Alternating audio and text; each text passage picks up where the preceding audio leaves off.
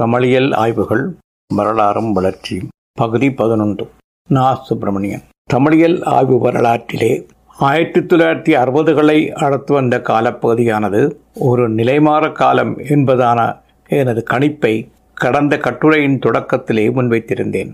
எனது அவ்வாறான கணிப்பிற்கு அடிப்படையானகளான எனது அவதானிப்புகள் என்ற வகையிலே முதலிலே ஆய்வு பொருண்மைசார் பார்வைகளில் நிகழ்ந்து வந்த மாற்றங்கள் மற்றும் வளர்ச்சி நிலைகள் ஆகியன பற்றிய குறிப்புகள் அங்கு சுருக்கமாக பதிவாயின. அவ்வாறு பதிவானவற்றுள் ஒன்று ஆய்வு பார்வைகளில் நிகழத் தொடங்கிய மாற்றம் பற்றியதாகும். குறிப்பாக தமிழின் பண்டைய இலக்கிய இலக்கண பரப்புகள் மற்றும் சாசனங்கள் முதலியவற்றை சார்ந்து ஆய்வு பொருண்மைகளை தெரிவு செய்யும் நிலை அக்கால பகுதியில் மாற்றமடையத் தொடங்குகின்றது. என்பதே அங்கு நோக்கப்பட்ட செய்தியாகும். மேற்படி பண்டைய ஆக்கங்கள் என்பதான எல்லையை கடந்து நவீன இலக்கிய ஆக்கங்கள் சார்ந்தும் ஆய்வு பொருண்மைகள் தேர்ந்து கொள்ளப்படலாயின என்பது அங்கு சான்றுகளுடன் பதிவு செய்யப்பட்டது.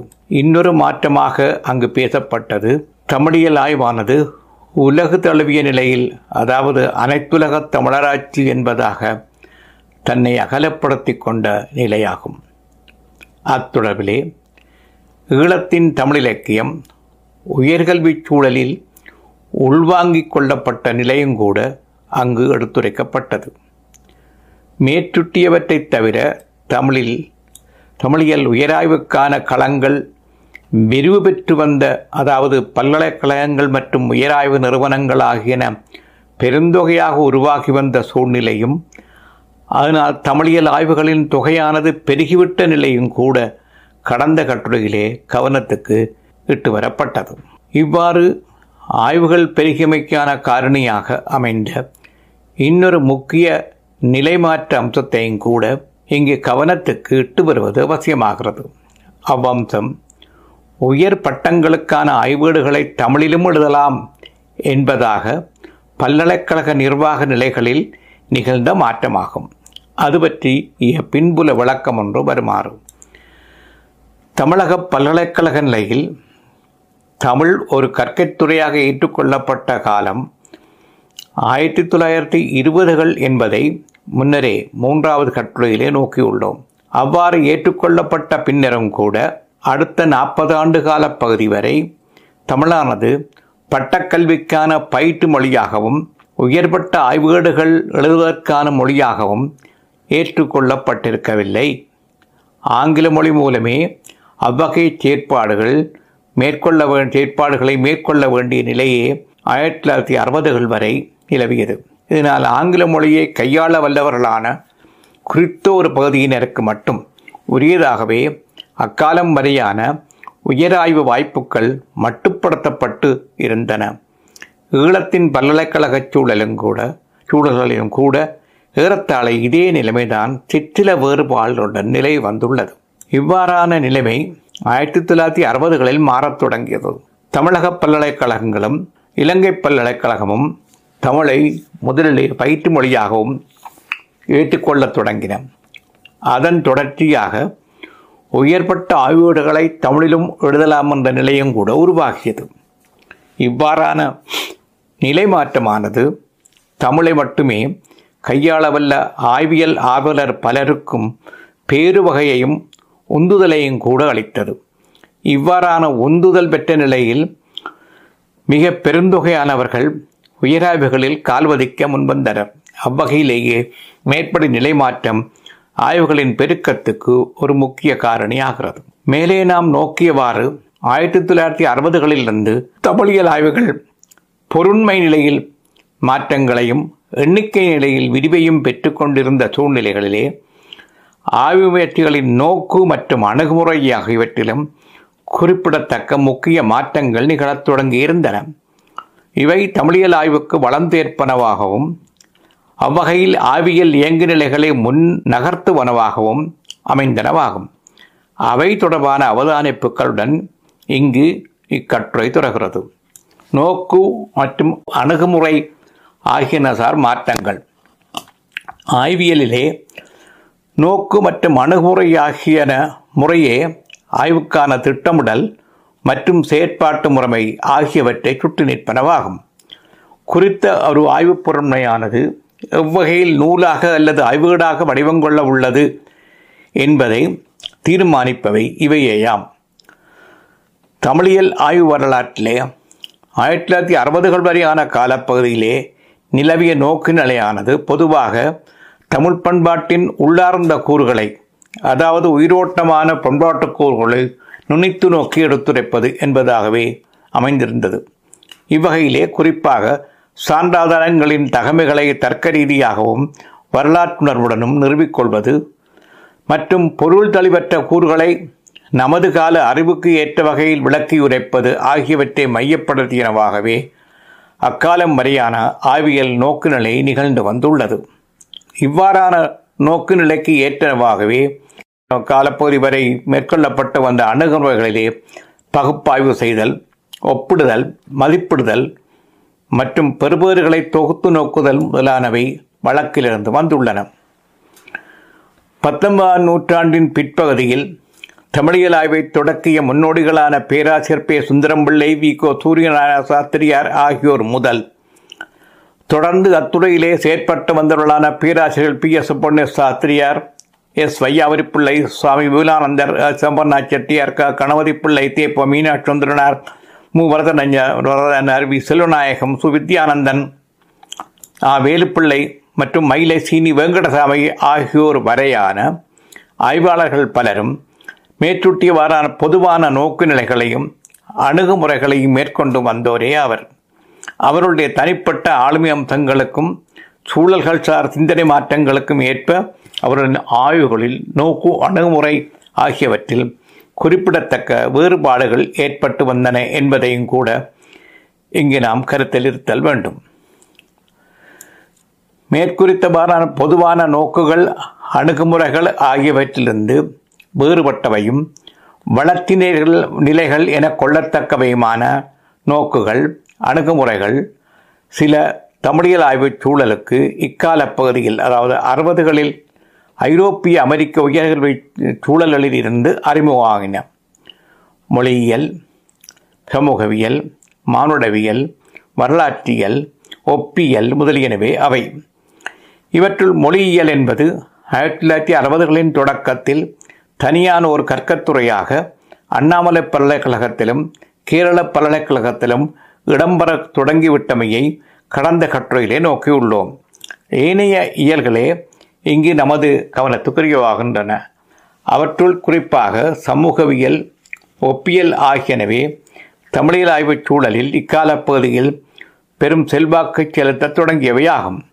இவற்றின் செல்வாக்குகள் தமிழியல் ஆய்வுச் சூழலில் அன்று தொட்டு இன்று வரை சீரான கதையில் தொடர்கின்றன என்பதும் நினைவில் இருத்தப்பட வேண்டிய செய்திகளாகும். சமூகவியலும் ஒப்பியலும் தமிழில் அவை அடிபதித்த நிலை இவற்றுள் சமூகவியல் என்பது சமூகமன்ற கட்டமைப்பின் ஆக்கக்கூறுகள் மற்றும் அவற்றின் இயங்கு நிலைகள் ஆகியன பற்றிய அறிவியல் ஆகும்.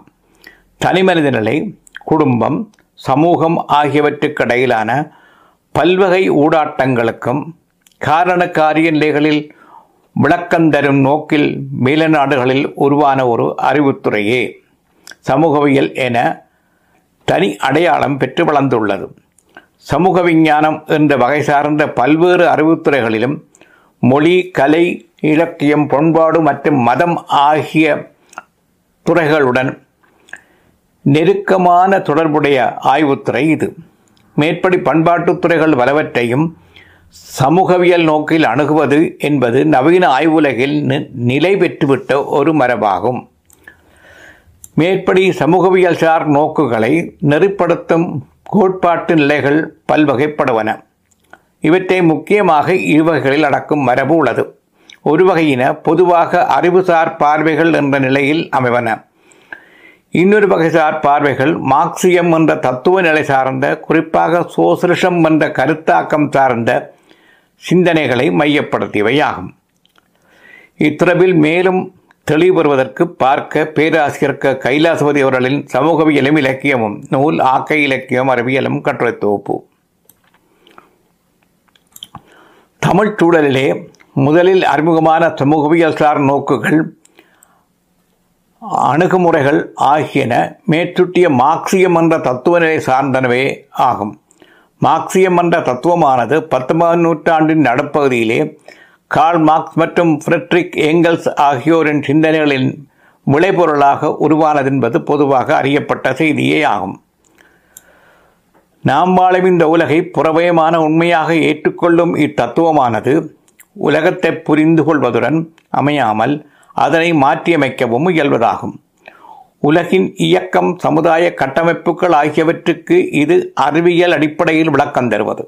அத்துடன் சமுதாயங்களின் வரலாறுகளை வர்க்க போராட்டங்களின் வரலாறாகவே அது தரிசிப்பது சமுதாயத்தின் அழகியல் உணர்வுசார் உற்பத்திகளான கலை இலக்கியம் ஆகியவற்றை அது சமுதாய பிரச்சனைகளின் பதிவுகளாக காண்பது. அப்பிரச்சனைகளுக்கான தீர்வுகளை காணும் நோக்கில் சமுதாய மாற்றத்திற்கான வழிகளையும் அது முன்வைப்பது. மார்க்சியத்தின் ஆய்வியல் அணுகுமுறையானது இயங்கியல் எனப்படும். எந்த ஒரு பொருளையும் அதாவது பிரச்சனை அம்சத்தையும் புறவயமாக அணுகுதல் அதனை சமுதாய வரலாற்றிலே பொருத்தி நோக்குதல் அதன் கூறுகளையும் முரண்நிலைகளையும் அவை இயங்கு நிலையில் எய்தும் பண்புநிலை மாற்றங்களையும் தெரிந்து தழுதல் என்பனவே இந்த இயங்கியல் அணுகுமுறையின் பொது இயல்புகளாகும். மார்க்சிய தத்துவம் மற்றும் அதன் ஆய்வியல் ஆகியன தொடர்பான அடிப்படையானவையும் மிக பொதுவானவையுமான குறிப்புகளே குறிப்புகள் மட்டுமே இவை. இவை தொடர்பான மேலதிக விளக்கங்களை பின்னர் உரிய சந்தர்ப்பங்களில் நோக்கலாம். மேற்படி மார்க்சியம் என்ற தத்துவம் சார்ந்த சமூகவியல் நோக்கானது இந்திய மண்ணிலே ஆயிரத்தி தொள்ளாயிரத்தி இருபதுகளில் பொதுவுடைமை சிந்தனைசார் அரசியல் என்ற வகையில் அடிபதிக்க தொடங்கிவிட்டது. ஆயிரத்தி தொள்ளாயிரத்தி முப்பது ஐம்பது காலப்பகுதியில் அது தமிழகத்திலும் ஈழத்திலும் பரவத் தொடங்கிவிட்டது. அக்காலப்பகுதியில் குறிப்பாக அரசியல் மேடைகள் மற்றும் கலை இலக்கிய சூழல்கள் ஆகியவற்றிலே அது தொடர்பான உரையாடல்கள் நிகழத் தொடங்கிவிட்டன. கலை இலக்கியம் ஆகிய துறைகளிலே முற்போக்கு என்ற கருத்தாக்கத்தினூடாக தன்னை அடையாளம் காட்டி நின்ற இச்சிந்தனை போக்கானது ஆரம்பத்திலே படைப்பு மதிப்பீடு ஆகியவற்றிலே செயற்பட்டு நின்றது. இவ்வாறான இயங்கு நிலைகளில் ஊடாகவே சமூகவியல் அணுகுமுறையானது தமிழியல் ஆய்வு என்ற தளத்தை நோக்கி தன்னை நகர்த்தி கொண்டது. இவ்வாறாக தமிழியல் ஆய்வுச் சூழலிலே தன்னை அது அடையாளம் காட்டிக்கொண்ட காலகட்டம் ஆயிரத்தி தொள்ளாயிரத்தி அறுபதுகள் ஆகும். அக்காலகட்டத்தில் அச்சூழலில் இவ்வாறான ஆய்வு நோக்கை அதாவது மார்க்சிய நோக்கிலான சமூகவியலை திட்டப்பாங்காக முன்னிறுத்தி செயற்பட்டு நின்றவர்கள் என்ற வகையில் நமது கவனத்துக்கு வருபவர்கள் தமிழகத்தவர்களான தோமுசி ரகுநாதன் பேராசிரியர்கள் எஸ். ராமகிருஷ்ணன் நா. வானமாமலை முதலியோரும் ஈழத்தவர்களான கலாநிதிகள் க. கைலாசபதி க. சிவத்தம்பி மற்றும் கவிஞரி முருகையின் முதலியோரும் ஆவார். அவர்களின் இவ்வகைதார் எழுத்துக்கள் மற்றும் இயங்குநிலைகள் ஆகியன தமிழ் சூழலிலே மார்க்சிய நோக்குக்கான அதாவது மார்க்சியம் சார் சமூகவியல் பார்வையின் ஊடாக தமிழ் இலக்கியங்களை மட்டுமன்றி தமிழரின் ஒட்டுமொத்த கலைவன்பாட்டு வரலாற்றையும் கூட தெரிந்து தெரிந்து கொள்வதற்கான வலுவான அடித்தளத்தை அமைத்தன என்பதே வரலாறு தரும் செய்தியாகும்.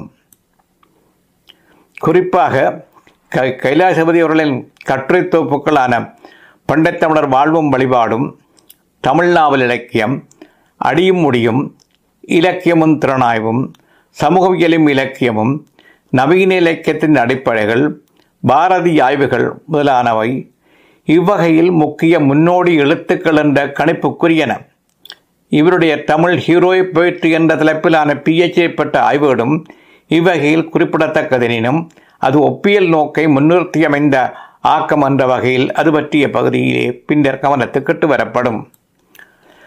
அவருடன் கைலாசிவருடன் இணைந்து இயங்குவரான கா. சிவத்தம்பி அவர்களின் பிஎச்டி பட்ட ஆய்வுகளான டிராமா இன் ஏன்சன் தமிழ் சொசைட்டி பண்டைய தமிழர் சமூகத்தில் நாடகம் என்ற ஆய்வுகளும் இவ்வகையில் குறிப்பிடத்தக்க ஒரு தொடக்க கால முயற்சியாகும் ஆயிரத்தி தொள்ளாயிரத்தி எழுபதில் நிறைவேதிய இவ்வாய்வுகளானது பின்னால் ஆங்கிலத்திலும் தமிழிலும் நூலுருவங்களை எழுதியுள்ளது இவர் கலை வரலாறு இலக்கிய வரலாறு திறனாவியல் மற்றும் பண்பாட்டு வரலாறு ஆகியன சார்ந்து எழுதியவை நூல்களாகவும் கட்டுரைகளாகவும் வெளிவந்துள்ளன.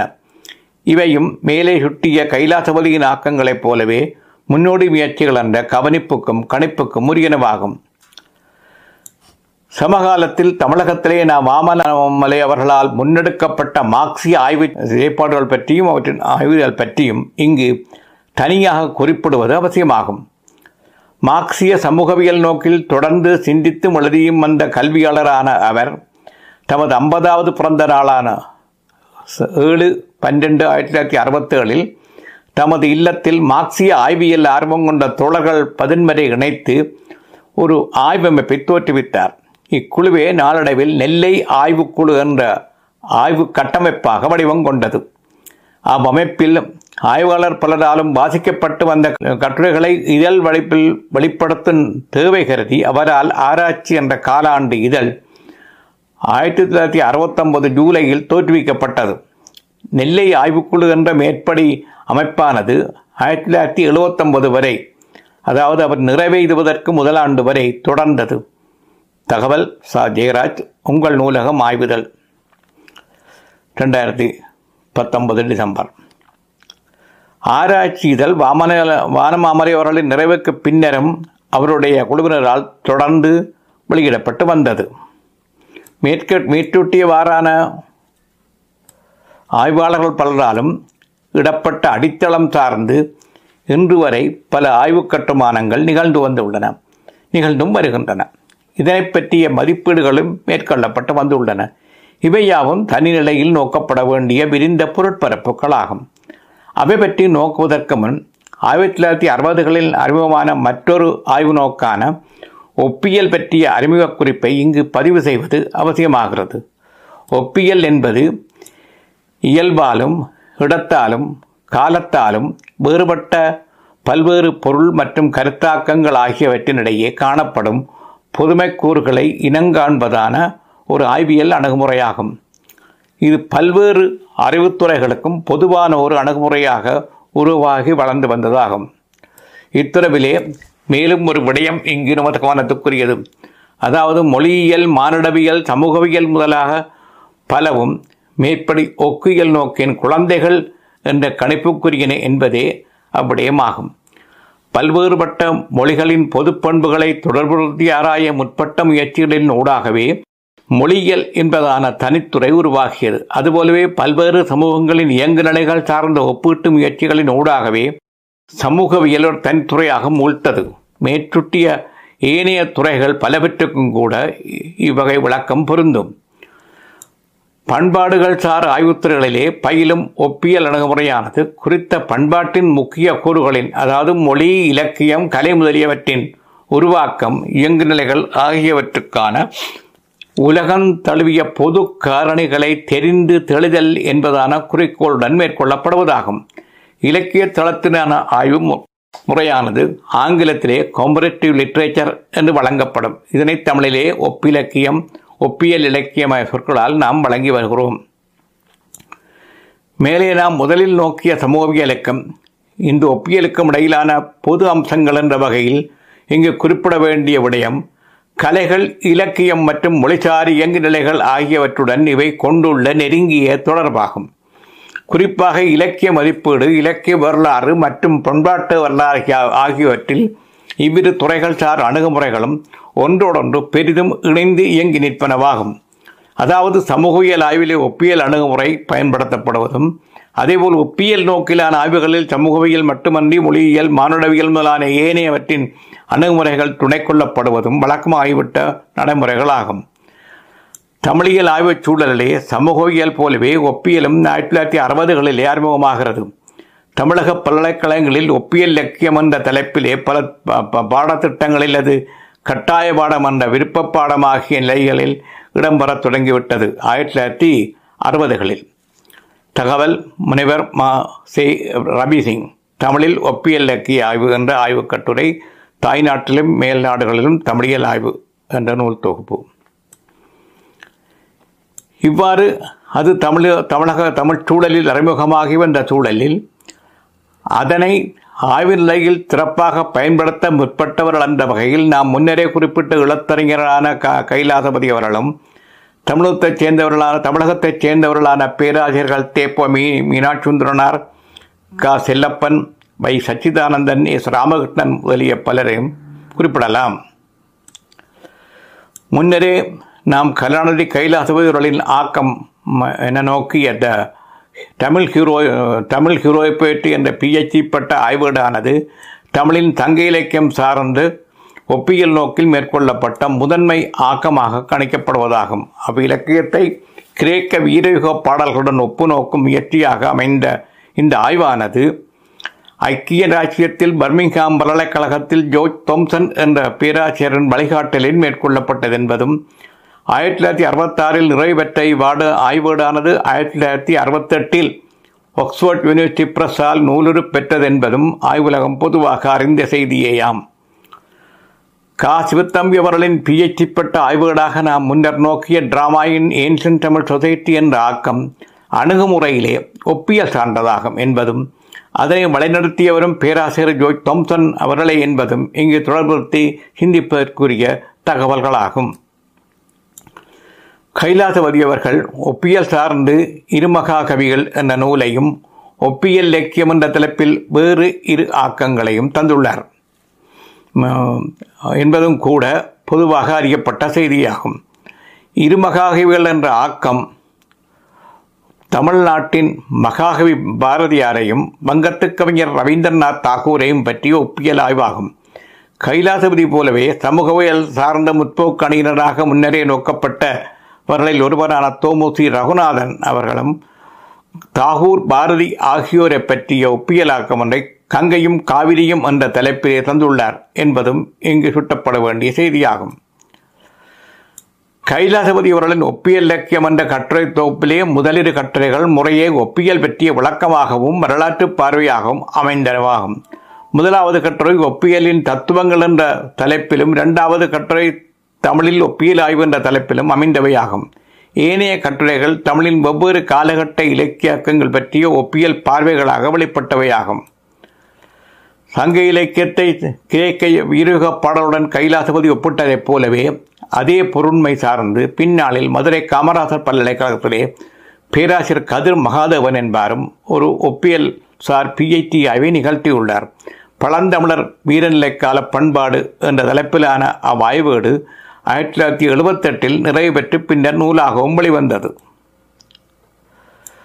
பேராசிரியர் தேப்போ மீனாட்சுந்தரனாரை நாம் முன்னரே நோக்கியுள்ளோம். இலக்கிய வரலாறு இலக்கண வரலாறு பண்பாட்டு வரலாறு மொழியியல் முதலான பல துறைகளில் காலபதித்து நின்ற அப்பேரறிஞர் ஒப்பியல் ஆய்விலும் தனிக்கவனம் செலுத்தி நின்றவர் ஆவார். அவருடைய ஆய்வுகள் மற்றும் திறனாய்வு ஆகியவற்றில் ஒப்பியல் அணுகுமுறை இடம்பெற்று வந்துள்ளது. அத்துடன் தமது எழுத்துக்கள் பலவற்றில் ஒப்பியலின் அவசியம் பற்றி அவர் வலியுறுத்தியும் வந்துள்ளார்.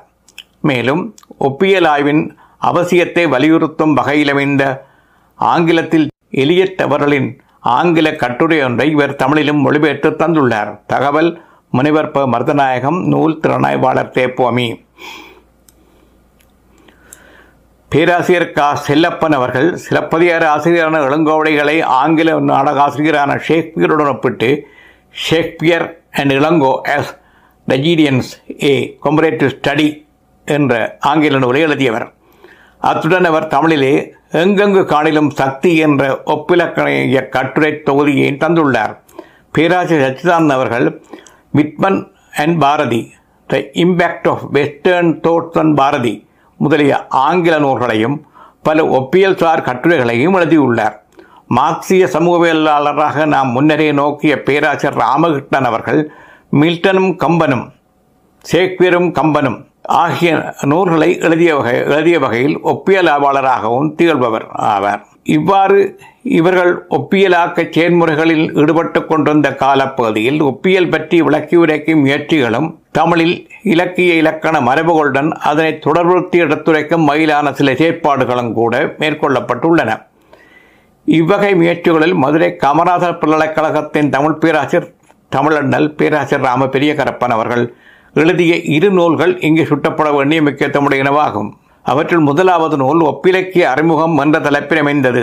அண்ணாமலை பல்கலைக்கழகத்தின் சிறப்பு சொற்பொழிவுகள் வரிசையிலே ஆயிரத்தி தொள்ளாயிரத்தி எழுபத்தி மூன்று மார்ச் பன்னிரண்டு பவுண்டன் ஆகிய நாட்களில் மேற்சுட்டிய தலைப்பில் இவரால் நிகழ்த்தப்பட்ட மூன்று ஆய்வுரைகளின் தொகுப்பாக அமைந்த இந்நூலாக்கம். அதே ஆண்டு ஆகத்தில் முதல் பதிப்பாக வெளிவந்தது பின்னரும் பல பதிப்புகளை கண்டது.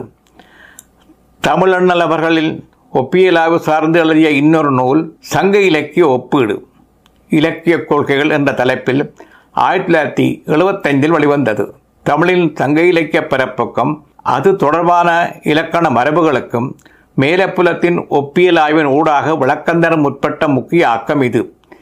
இலக்கிய திறனாவியல் என்ற ஆய்வுத்துறை சார்ந்து அதன் ஒரு பகுதியான இலக்கிய கொள்கை என்ற அம்சத்தை முன்னிறுத்தி அவர் இவ்வாக்கத்தை கட்டமைத்துள்ளார்.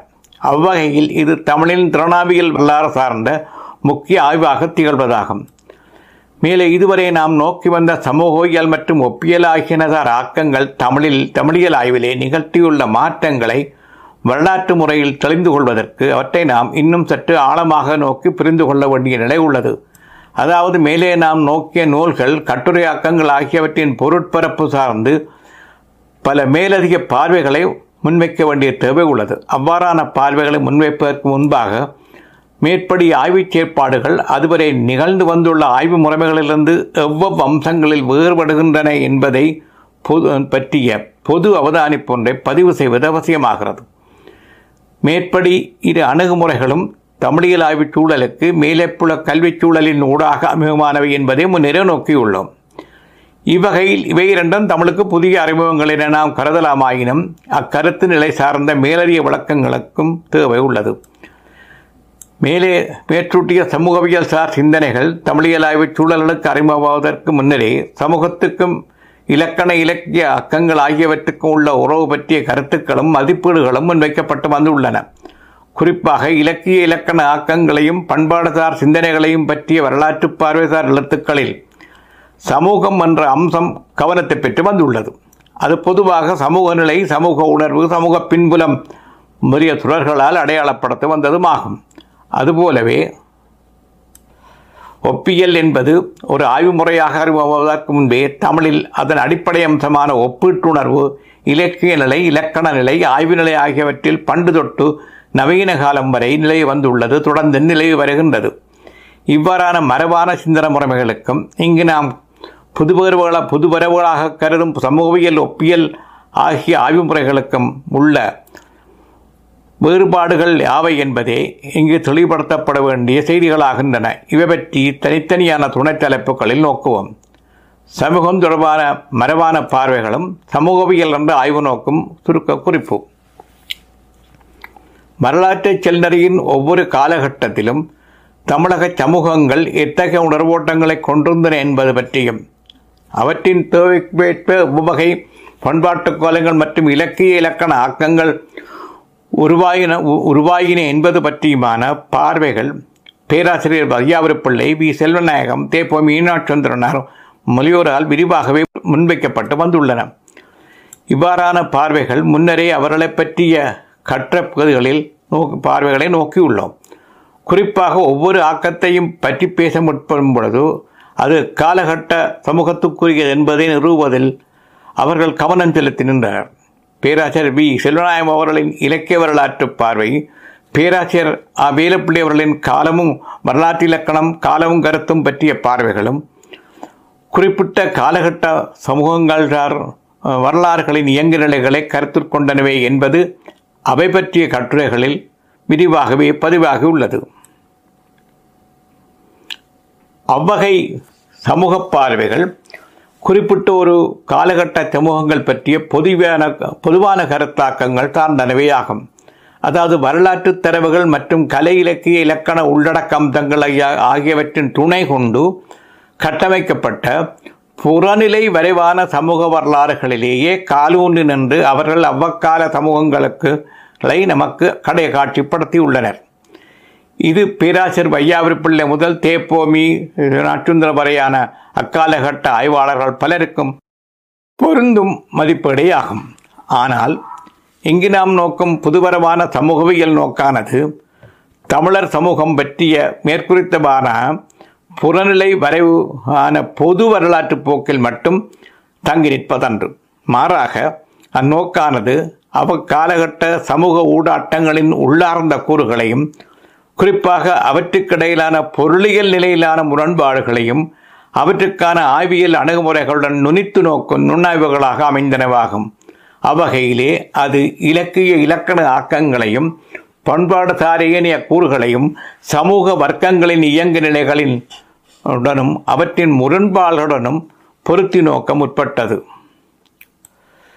இவ்வாறான நோக்குகளினூடாக அது இலக்கிய இலக்கணங்களையும் ஏனைய வரலாற்று சான்றுகளும் இலக்கண இலக்கணங்களும் ஏனைய வரலாற்று சான்றுகளும் தந்துள்ள தந்துள்ள தமிழர் சமூகத்தின் பொதுவான புறநிலையான வரலாற்று வரைபடத்துக்கும் வரைபடத்துக்கு பழம்பொதுமை சமூகம் அடிமை சமூகம் உடைமை சமூகம் முதலாளிய சமூகம் என்பனவாக வேறுபட்ட அடையாளங்களை முன்வைத்தது.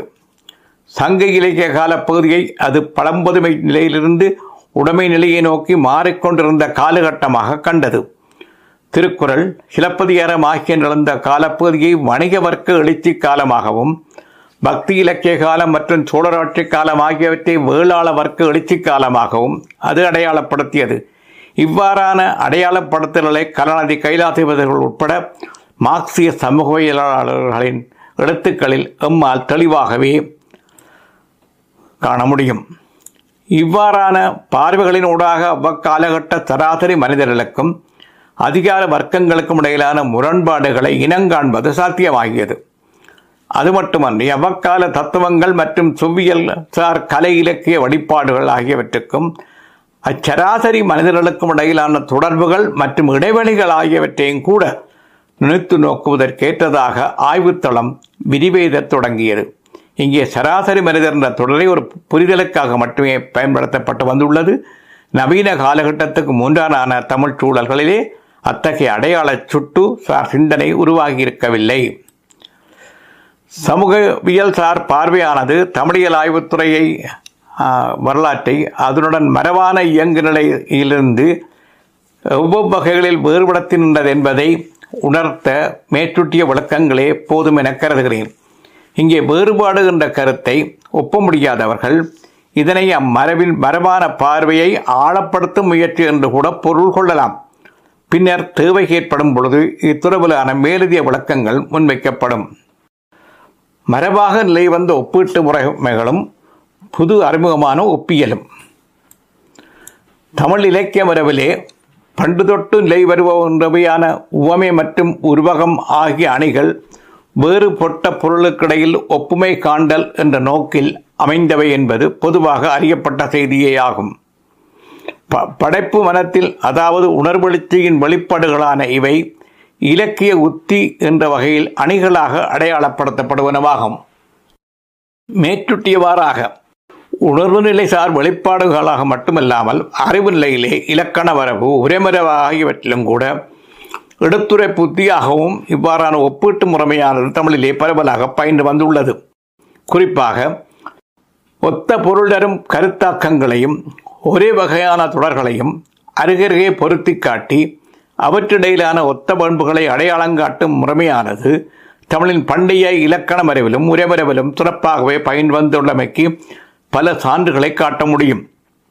பண்டை காலம் முதலே தமிழோடு உறவு கொண்டிருந்ததான வடமொழியுடன் தமிழின் இலக்கிய இலக்கண அம்சங்களை ஒப்பிட்டு அவற்றின் பொதுமைகளையும் வேறுபாடுகளையும் விரித்துரைப்பதான ஒப்பியல் அணுகுமுறையானது நீண்ட காலமாகவே நிலைய வந்துள்ளது. தமிழின் தொல்லிலக்கணமான தொல்காப்பியத்தில் இவ்வாறான ஒப்பியல் ஒப்பீட்டு முறை தொடங்கிவிட்டது என்பது இங்கே நமது கவனத்துக்குரிய செய்தியாகும். அந்நூல் தமிழின் அகத்திண மரபு சார்ந்ததான களவியல் பற்றி பேசுமிடத்து முதலில் அதனை வடமொழியின் கந்தர்வ வழக்குடன் ஒப்பிட்டு அறிமுகம் செய்கிறது. இன்பமும் பொருளும் அறனும் என்றாங்கு அன்பொடு புணர்ந்த ஐந்திணை மருங்கின் காமக்கூட்டம் காணுங்காலை மறையோர் தேயத்து மன்றலட்டனுள் நூல் துறையமை நல்லியால் துணைமையோர் இயல்பே என்பதுதான் அந்த நூற்பா.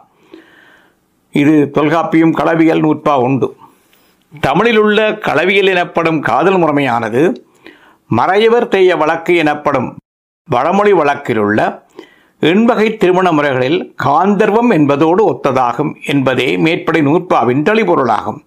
களவியல் மற்றும் காமக்கூட்டம் ஆகியன ஆணும் பெண்ணும் திருமணத்தை முன்பே சந்தித்து உறவு கொள்ளும் நிலையை சுட்டி நிற்பனவாகும். மேற்சுட்டியவாறான ஒப்பீட்டு முறைமையானது தமிழ் உரைமரபிலே ஒரு உத்தி முறையாகவும் பயின்று வந்துள்ளது என்பதற்கு பல சான்றுகள் உள்ள குறிப்பாக தேனாவரியர் மற்றும் சிவஞான முனிவர் முதலிய பண்டைய உரையாசிரியர்களின் உரைகளிலே இவற்றை பரவலாக காண முடிகிறது இவ்வாறான தமிழின் பண்டைய ஒப்பீட்டு முறையானது பண்டைய காலப்பகுதியில் மட்டுமல்லாமல் நவீன காலத்திலும் பயின்று வந்துள்ளது. இதற்கான சான்றுகளை தமிழின் நவீன திறனாய்வியலின் முன்னோடிகள் எனப்படும் திருமணம் செல்ல செல்வக்கேஸ்வர முதலியார் மற்றும் பாவிசையர் ஆகியோர் நிலத்துக்களில் காண முடியும். இவர்களுள் குறிப்பாக பாவிசையரின் ஸ்டடி ஆஃப் கம்பன் என்ற ஆங்கில கட்டுரைத்துடன் முக்கியமானது. ஐரோப்பிய மரபின் ஆர்கிடெக்டோனிக்ஸ் எனப்படும் காப்பிய கட்டுமானம் சார்ந்த இலக்கிய கொள்கையை முன்னிறுத்தி கம்பகாவியத்தை ஒப்பியல் நோக்கில் அணுகியவர் அவர். மடமொழி இலக்கியம் மற்றும் மேலை இலக்கியம் என்பவற்றோடு அவர் அதனை ஒப்பிட்டுள்ளார். இலக்கண நிலைசார் ஆய்வு முயற்சிகள் என்ற வகையிலே ஆயிரத்தி தொள்ளாயிரத்தி முப்பதில் பேராசிரியர் பி எஸ் சுப்போனி சாஸ்திரியாரால் சென்னை பல்கலைக்கழகத்தில் சமர்ப்பிக்கப்பட்டதும் தமிழின் முதலாவது PhD ஆய்வுகளுமான history of grammatical theories in Tamil and relations to grammatical literature in Sanskrit என்ற ஆக்கமும் கூட ஒப்பியல் அணுகுமுறையில் அமைந்தது என்பது இங்கு நமது கவனத்துக்குரிய செய்தியாகிறது. அது தமிழ் இலக்கண கோட்பாடுகளை வடமொழி இலக்கண கோட்பாடுடன் ஒப்பிடும் நோக்கில் அமைந்தது என்பதை அதன் தலைப்பே உணர்த்தி நிற்கின்றவை வெளிப்படை. இவ்வாறான மரபான ஒப்பியல் பார்வைகள் இன்று வரை தொடர்கின்றன இம்முறைமை சார்ந்து பல கட்டுரைகளும் நூல்களும் எழுதப்பட்டுள்ளன. எழுதப்பட்டு வருகின்றன. பொதுவான ஆய்வுகளில் பகுப்பாய்வு மதிப்பீடு என்பவற்றோடு ஒப்பீடு என்பதும் ஒரு செயல்முறையாக நிலை வருகின்றமையும் இங்கு நினைவிற்கொள்ளத்தக்கது இவ்வாறு தொடர்ந்து கொண்டிருப்பவையான ஒப்பியல் நோக்குகளையும் அணுகுமுறைகளையும் மேலும் ஆழவும் அகலவுமாக்கும் வகையில் அறிவமான ஒரு நவீன ஆய்வு பார்வையாகவே மேற்றுட்டிய மேலத்தைய வழிவந்த ஒப்பியல் நோக்கு திகழ்கிறது. தமிழில் பண்டு தொட்டு நிலை வந்தவையும் சமகாலம் வரை தொடர்ந்தவையுமான ஒப்பீட்டு முறைமைகளின் பொதுவான அம்சம் வேறுபட்ட பொருள்களுள் அல்லது வேறுபட்ட தளம் சார்ந்த ஆக்கங்களுள் பொதுமை பண்புகளையும் தனிச்சிறத்தன்மைகளையும் அடையாளம் காண்பது என்பதே ஆகும். அத்துடன் இவ்வகை ஒப்பீடுகளுக்குள் பலவற்றிலே ஒப்பிடப்படுவனவற்றுள் ஒன்றை உயர்த்தி காட்ட வேண்டும் என்பதான உள்நோக்கமும் கூட அமைந்திருந்தது என்பதை அவற்றின் வரலாறுகள் உணர்த்தி நிற்கின்றன. இவ்வகை ஒப்பீடுகள் குறித்த ஒரு பொருண்மைகள் பொதுமைகள் மற்றும் தனித்தன்மைகளை வேறுபடுத்தி காட்டி அவற்றுள் ஒன்றை சிறப்பித்து பேசுவதன் நிறைவு பெற் பேசுவதுடன் நிறைவு பெற்று உணவாகும். ஆனால் மேலே மரபு வழிவந்த ஒப்பியலான புதிய ஒப்பியலானது முற்றுமுழுதாக அறிவுபூர்வமானதாகும். அதாவது இவ்வகை ஒப்பு ஒப்பீடுகளில் ஒன்றை உயர்த்தி காட்டுதல் என்பதான விருப்புக்கு இடமில்லை. ஒப்பிடப்படும் பொருண்மைகளை மட்டுமன்றி அவற்றின் சமூக பண்பாட்டு பின்புலங்களையும் நுனித்து நோக்குவதும் அவற்றுக்கு சமூகவியல் மற்றும் மொழியியல் முதலிய அறிவு நோக்குகளிலான காரணகாரிய விளக்கங்களை பெறுதலும் என்பதுமே இப்புதிய ஒப்பியலின் ஒற்றை குறிக்கோளாகும் அவ்வகையில் இவ்வொப்பியல் ஆய்வானது ஒரு சமூக பண்பாட்டு ஆய்வு முறை என்பதான அறிவியல் சார் பரிமாணத்தை கொண்டதாகும். இன்னும் விளக்கமாக கூறுவதனால் நாம் மேலே புதிய வரவுகளாக நோக்கிய மொழியியல் மானுடவியல் சமூகவியல் முதலான பல்வேறு துறைகள்தார் சிந்தனை கூறுகளையும் தன்னகத்தை அடக்கிய ஒரு அகன்ற பார்வையாகவே இப்புதிய ஒப்பியல் திகழ்கின்றது. மேலே நாம் அறுபதுகள் முதல் நிகழத் தொடங்கிய ஒப்பியல் ஆய்வு முயற்சிகளுள் மிக பெரும்பாலானவை எமக்கு உணர்த்தி நிற்கும் செய்தி இதுவேயாகும். தொடரும். நன்றி.